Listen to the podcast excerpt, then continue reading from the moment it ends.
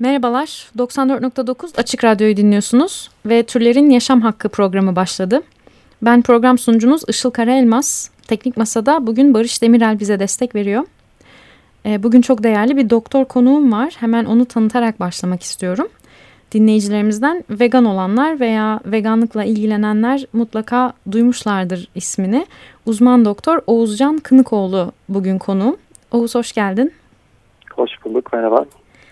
Ee, kendisi telefonla bağlanıyor çünkü şu an İstanbul'da değil zorunlu hizmette ve hizmetini Artvin'de yapıyor.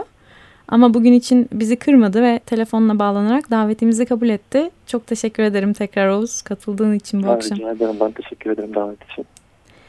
Ee, şimdi vegan doktor konuğum var ama veganlık sağlıklı mıdır? Ee, proteinimizi, kalsiyumumuzu nasıl alacağız gibi konulara girmiyoruz bugün. Başka bir konumuz var çünkü. Ama bu arada vegan beslenme konusunu merak edenler için kısaca bahsedelim. Oğuz'un babası da vegan bir doktor. Çok değerli bir doktor. Doktor Murat Kınıkoğlu. Ve kendisinin hem videoları hem de kitapları var bu konuda vegan beslenme ve sağlık konusunda. Özellikle iki kitabını buradan e, söyleyeyim hızlıca. Vegan beslenme ve vegan sağlık adlarında iki kitabı var. E, müthiş bilgilerle dolu. Kesinlikle tavsiye ediyorum herkese. Oğuz sen de vegan beslenme konusunda içerik üretiyorsun bu arada. E, ama YouTube evet. üzerinden. Evet doğru. Değil mi? Bir YouTube evet. kanalınız var yeni. Onu duyuralım mı buradan? Olur tabii ki. E, ben şöyle kısaca söyleyeyim. E, Doktor Oğuzcan Kınıkoğlu ve Melike Dede'nin birlikte kurduğu bir YouTube kanalı bu. İsmi de Vegan Patates. Henüz daha sanırım 3 video oldu.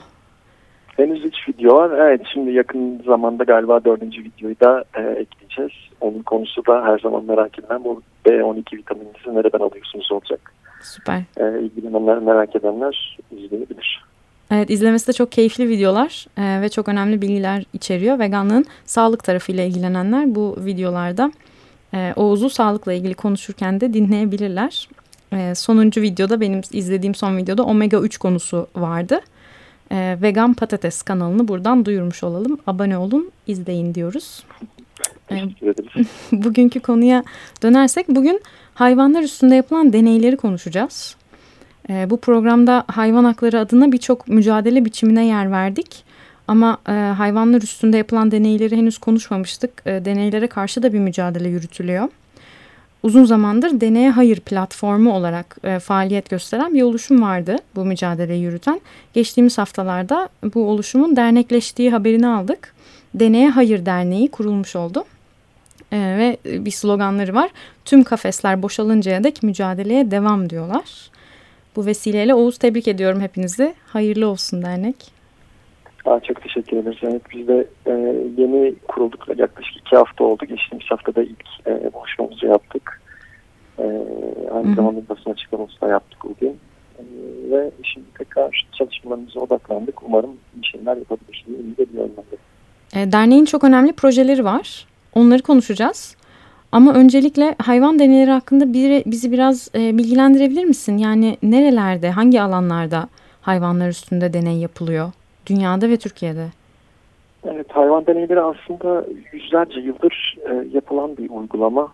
E, ta Aristolardan e, tekrar günümüze kadar bütün bilim insanlarının tıbbın gelişimi adı altında e, yaptığı bir prosedür hayvan deneyleri. E, bu günümüzde şu an bildiğimiz kadarıyla milyonlarca hayvan her yıl hayvan deneyleri adı altında öldürülmekte. Türkiye'de bu rakam 450 bin. Her gün mü dedin? 50 milyon. Efendim? Her gün mü? Her yıl mı? Her yıl. Her yıl. Her yıl milyonlarca hayvan. Evet. Anladım. Türkiye'de bu 2016 verilerinde 450 bin hayvanın e, laboratuvarlarda e, çoğunlukla öldürüldüğünü ve kullanıldığını biliyoruz. Hı hı. E, hayvanlar hangi sektörlerde kullanılıyor, hangi deneylerde kullanılıyor diye konuşacak olursak e, tabii ki öncelikle sağlık bilim, e, medikal ilerleme, ilaç geliştirmeleri bu konularda kullanılıyor. Aynı zamanda uzaya, uzay araştırmalarında bile hayvanların kullanıldığını görüyoruz. Hı. Tabii ki yine tıp eğitiminde, veterinerlik eğitiminde e, yine hayvanlar kullanılıyor tabii ki her sektörde, biyomedikal anlamda her sektörde hayvanların kullanıldığını görüyoruz. E, Türkiye'de 450 bin hayvan dedin e, senede Hı hı. öldürülüyor bunun için. E, Evet. ka- kaç tane deney merkezi var? Hayvanlar üstünde deney yapılan kaç yer var? Türkiye'de yüzün üzerinde e, deney merkezi var. E, Amerika'da binin üzerinde yine bu rakam. E, ve her geçen günde bu deney merkezlerinin arttığını görüyoruz. Ama e, yine verileri kullanım verilerine bakarsak aslında Amerika'da ve Avrupa'da gelişmiş ülkeler e, hayvan kullanımlarını her sene gittikçe azaltmaya gayret ediyorlar. Çünkü bilim dünyası da artık hayvan deneylerinin insanlar üzerinde hayvan deneylerinden alınan sonuçların insanlar üzerinde uygulanabilirliğinin düşük olduğunu gördük. Bunu bilimsel verilerle de kanıtladıkları için artık bilimsel alternatif metotlara geçme eğiliminde bütün dünya hem ahlaki hem de e, bilimsel açıdan bunu yapmaya gayret ediyorlar. Evet onun sebeplerini de soracağım sana ama şey de merak ediyorum. Peki hangi tür hayvanlar üstünde deneyler yapılıyor? Ee, daha çok e, sıçanlar, fareler bunlar ilk sırayı oluşturuyor. Tüm dünyada olduğu gibi Türkiye'de böyle. Yine balıklarda, zebra dediğimiz balıklarda oluyor. Memelilerde, keçilerde, koyunlarda, e, kedilerde de köpeklerde de olmak üzere. Ama tabii ki az önce de söylediğim gibi en başı e, fareler, sıçanlar onlar e, en başta onlar geliyor.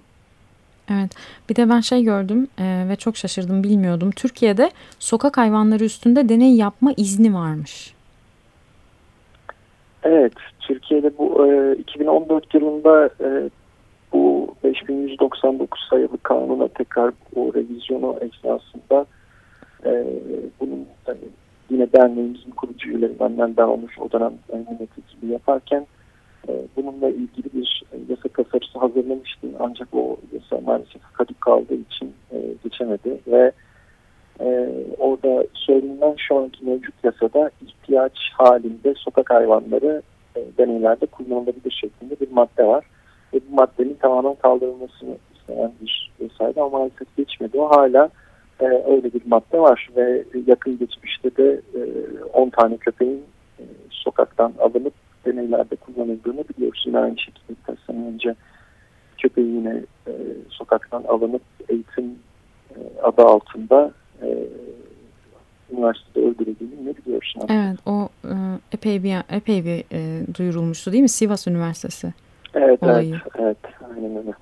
Yani sokaktan isteyen bir bilim kurumu hayvanları alıp e, üstünde deney yapabiliyor istediği gibi Türkiye'de şu anda. Evet çok kolay bir şekilde bunu gerekçelendirebiliyorlar yani. Kolay bir şekilde gerekçelendirip bunun adına e, eğitim deyip ondan sonra hayvanları sokaklardan alıp e, kullanabiliyorlar maalesef. Anladım. Bunun tabii bununla ilgili e, mücadele yöntemlerini de konuşacağız daha sonra. E, ama şunu sorayım demin girmeye başladığın konu da önemli. Yani hayvan deneylerinin tıp tıbbın gelişimi için gerekli olduğu yönündeki e, inanç gittikçe azalıyor. Değil mi? Yani bilim dünyası da e, hayvan deneylerine alternatif yöntemlere dönmeye başladı demiştin. Bunun sebebi nedir? Yani sadece etik değil demiştik. Sadece etik değil. Evet, tam işin tabii ki etik boyutuyla birlikte işin de bilimsel boyutu var. Çünkü insanlara sorduğumuz zaman ya da onlarla konuştuğumuz zaman insanlar hemen o halde bilim nasıl gelişecek, tıp nasıl ilerleyecek ya da yani daha böyle sadece dışı olup da vicdanlara yönelik sordukları soru işte ailenden birisi kanser olursa o, halde onlara ilaç vermiş şeklinde hı hı. E, tepkiler ve sorular geliyor. Ama tabii ki bilim bunu söylemiyor. Bununla ilgili yapılmış olan onlarca çalışma var hayvan deneylerinin ne kadar güvenilir olduğuyla ilgili. E, bence bu rakam çarpıcı. Bugün bildiğimiz e, hayvan deneylerinin %96'sının işe yaramadığını biliyoruz. Ama biz sadece bugün medyada e, haberlerde ya da yazılı medyada sürekli hayvan deneyleri sayesinde işte kansere çare bulundu, işte şuna tedavi bulundu, bunun e, tanı metotları bulundu şeklinde haberler biliyoruz. Ama e, bugün az önce de söylediğim gibi bu hayvan deneylerinin %96 işe yaramıyor ve biz yalnızca bunun çok ufak bir kısmını e, medyada görebiliyoruz. Ama halbuki bunun arkasında kalan çok daha büyük bir e, işe yaramamazlık var maalesef. Ama insanlar Yok, tabii çok... ki bunlar hiçbir zaman haber olmuyor ve e, haber değeri taşımıyor. %96 çok ciddi bir rakam. Yani e, bu e, ortaya konulmuş bir şey üstelik ve herkes evet, bunu biliyor ve ona rağmen devam ediyor. Öyle mi? Evet aynen öyle. Mesela işe yaramıyor derken neyi kastediyoruz? Efendim pardon? İşe, işe yaramıyor derken neyi kastediyoruz? Şöyle bugün şunu biliyoruz ki insanlar arasında bile insanlar arasında bile bir ufak da olsa bir genetik farklılık var. Mesela Avrasya'da yaşayan insanlarla daha doğu toplumlarında e, insanlar arasında enzim aktivitesi belirtileri bile fark ediliyor. E, tabii bunu ne zaman hayvanlar ve insanlar olarak kıyaslarsak buradaki farkın, genetik farkın, enzimatik farkın daha fazla olduğunu söyleyebiliyoruz tabii ki. E, e, insanlar arasında bir fark bu kadar fazlayken hayvanlardan alınan verinin direkt insanlar üzerine uygulanabildiği maalesef çok düşük. E, o yüzden bu da yine e, bilimsel olarak tanıtlanmış. Mesela bir şempanze deneyinden birkaç sene önce yapılmış bir TGN-14-12 diye bir ilaç e, vardır. Bu e, ilaç en son şempanzeler üzerinde denendiği zaman çok muazzam sonuçlar vermiş. Çok iyi sonuçlar veriyor. Ama e, ne zaman insanlar üzerinde denendiyse bu ilaç insanlar daha çok büyük yan etkilere yol açmış ve insanlar e, daha çoklu organ yetmezliği oluşmuş ve birkaç tanesinde deneme, deneme sürecinde e, öldüklerini biliyoruz. E, ki kaldı ki şempanzelerin bize en yakın tür olduğunu biliyoruz. Şempanzelerde e, çok iyi sonuçlar verirken insanlarda ölümcül sonuçlar vermesi tabii ki aslında şaşırtıcı değil. Çünkü ufak da olsa enzimatik ve genetik farklılıklar çok büyük e, farklılıklara maalesef yol açabiliyor sonuç olarak. Peki alternatifleri niye kolayca geçilemiyor madem bu kadar da bariz bir durum var ortada güvenilir bile değil? Evet alternatiflere yavaş yavaş dünya geçmeye başladı zaten. Bununla ilgili her yıl gelişmeler oluyor. Bununla ilgili konferanslar düzenleniyor. Alternatif yöntemlerin kullanılmasıyla ilgili. Amerika keza Avrupa yine Avru e, alternatif bilimsel yöntemlerin uygulanabilirliğini e, arttırmaya teşvikler veriyor. E, tabii Türkiye bu konuda biraz daha henüz geri. Çünkü bizim biraz daha e, hayvan deneyleri olmazsa olmaz. İşte o zaman bilim ilerlemez. Daha o şeyleri gelemedik maalesef. Düşünce yapısına da geçemedik. Hı hı. Öncelikle bizim sanırım kendimizin e, hayvan deneyleri olmadan da oluşu e, kendi kendimize söylememiz lazım. Ve tabii ki bu tarz büyük değişiklikler maalesef zamanla oluyor. E, birden yarın işte hadi geçelim e, bundan sonra alternatif deney yapalım, hayvan deneylerini bir günde bırakalım gibi bir şey e, her ne kadar öyle olsun istesek de sanırım bu birazcık zaman alacak gibi gözüküyor. E, o yüzden biz de bu zamanı kısaltmak ve Türkiye olarak da e, bir an önce alternatif deneyimlere, alternatif bilimsel metotlara e, geçişi hızlandırmak için e, elimizden geleni yapmayı düşünüyoruz ve çabalıyoruz. Evet bu anlamda dernek çok önemli yani Deney Hayır Derneği'nin bu anlamda çok faydasını göreceğiz diye düşünüyorum. Ee, istersen bu noktada bir şarkı arası verelim. Sen bir şarkı getirdin tamam. bugün için. Ee, sen anons etmek ister misin? Efendim? Sen anons etmek ister misin şarkıyı? tamam. Ee, John Lennon, Imagine.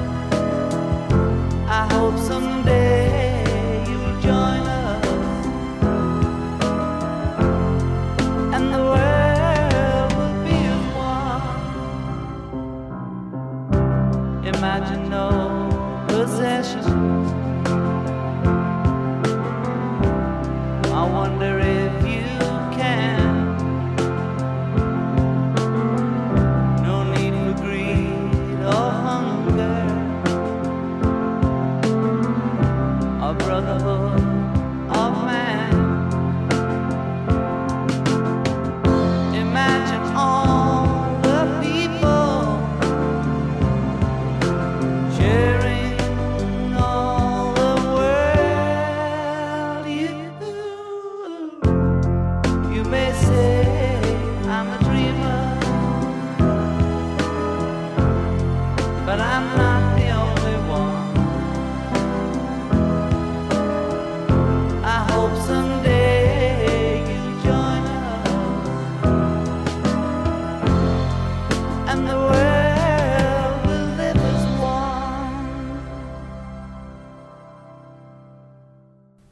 94.9 Açık Radyo'da müzik arasının ardından Türlerin Yaşam Hakkı programı devam ediyor. Konuğum Deneye Hayır Derneği kurucu üyelerinden uzman doktor Oğuzcan Kınıkoğlu. Ee, Oğuz'la hayvanlar üstünde yapılan deneyleri konuşuyorduk ve e, Deneye Hayır Derneği'nin projelerini konuşuyorduk. Derneğin e, önemli bir projesinden bahsedeceğiz şimdi. Eğitimde vicdani red hakkı ile ilgili. E, bu konuyu da şöyle e, açalım tıp eğitiminde veya veterinerlik veya psikoloji gibi alanlar da olabilir. Bir öğrencinin karşısına e, hayvana eziyet etme zorunluluğu çıkıyor. E, Oğuz nerelerde çıkıyor bu? Biraz bahsedebilir misin ondan?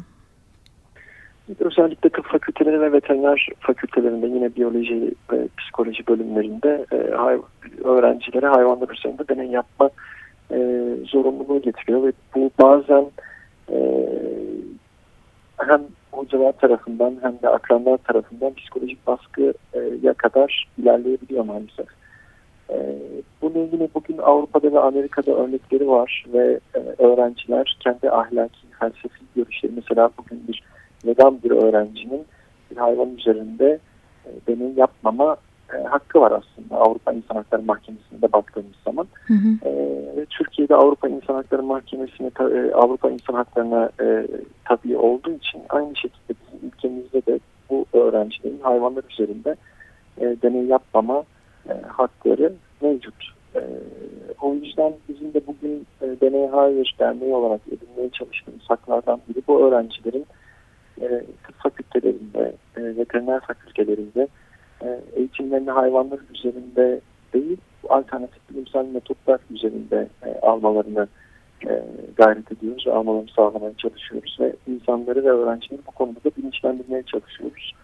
bugün yine bilimsel metotlar ve hayvan deneylerine alternatif eğitim metotları var. Hı hı. bunu Avrupa, Amerika kabul etmiş ve onaylamış bu eğitim metotlarını. o yüzden sadece bu konu hakkında biraz daha bilgi sahibi olup e, öğrencilerin bu konuda e, hatlarını e, aramaları gerektiğini düşünüyoruz açıkçası.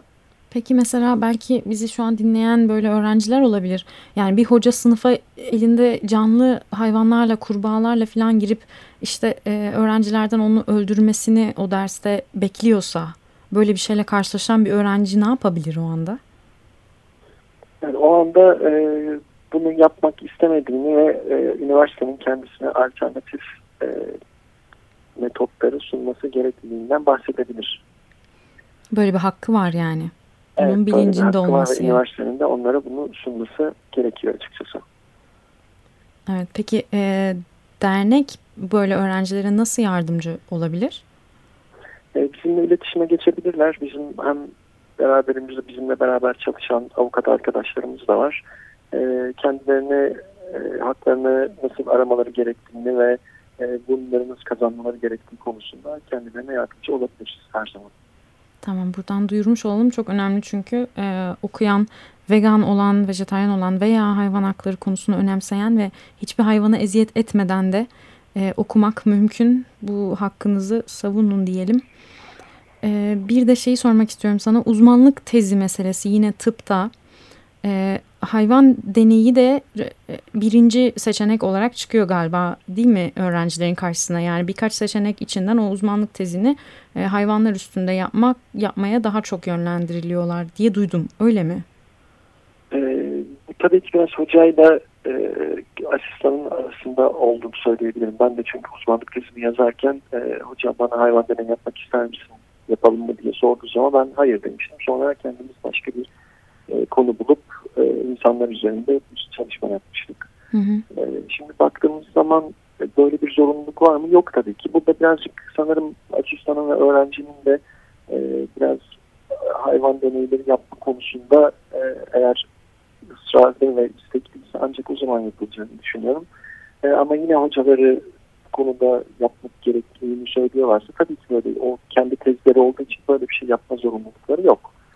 E, biz uzmanlık tezi derken e, 2011-2015 tarihleri arasında deneye hayır e, Derneği Başkanı Yağmur Özgür Güven'le 2011-2015 yılları arasında uzmanlık tezlerini inceledik. Daha doğrusu sıçanlar üzerinde yapılmış uzmanlık tezlerini. Hı hı. Ve o tezlerin bilimin tıbbın gelişimine ne kadar katkı sağladığını ve e, ne kadar bugün bilimsel veri tabanında yer aldığına inceledik. Çünkü bunu da şuradan söylüyoruz. Az önce %96 gibi bir rakam söylemiştim bir şey yaranmazlık açısından. Evet. Mesela bilim insanları şuna bakmışlar. Bugün e, en iyi dergilerde, bilimsel dergilerde yayınlanmış e, en çok alıntılanma yapılmış hayvan deneylerini incelemişler ve bunların e, insanlığın, insan sağlığının gelişimine olan etkilerine bakmışlar. Ve bu bahsettiğim çalışmalarda mesela 900, 1200 kez alıntılanmış çalışmalar, ortalamaları bile 900 bu çalışmaların. Hı hı. E, ve onların bile tıbbın gelişimine %1, %2 civarında katkıları olduğunu görmüşler.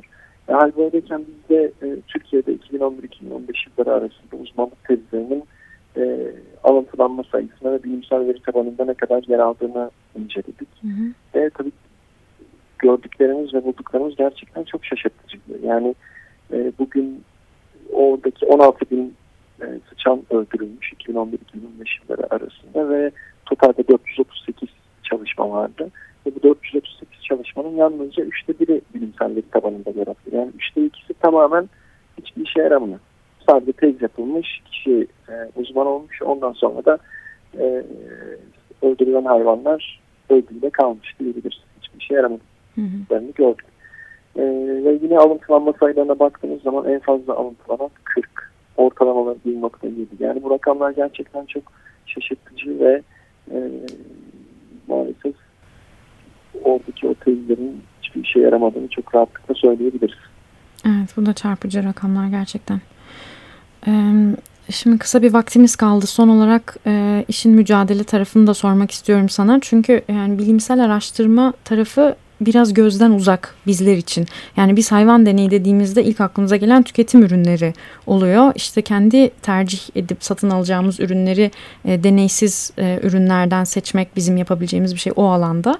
Ama bilimsel araştırma konusu çok kapalı. Yani nasıl bir mücadele verilebilir orada? Hani normal dışarıdaki insanlar ne yapabilir?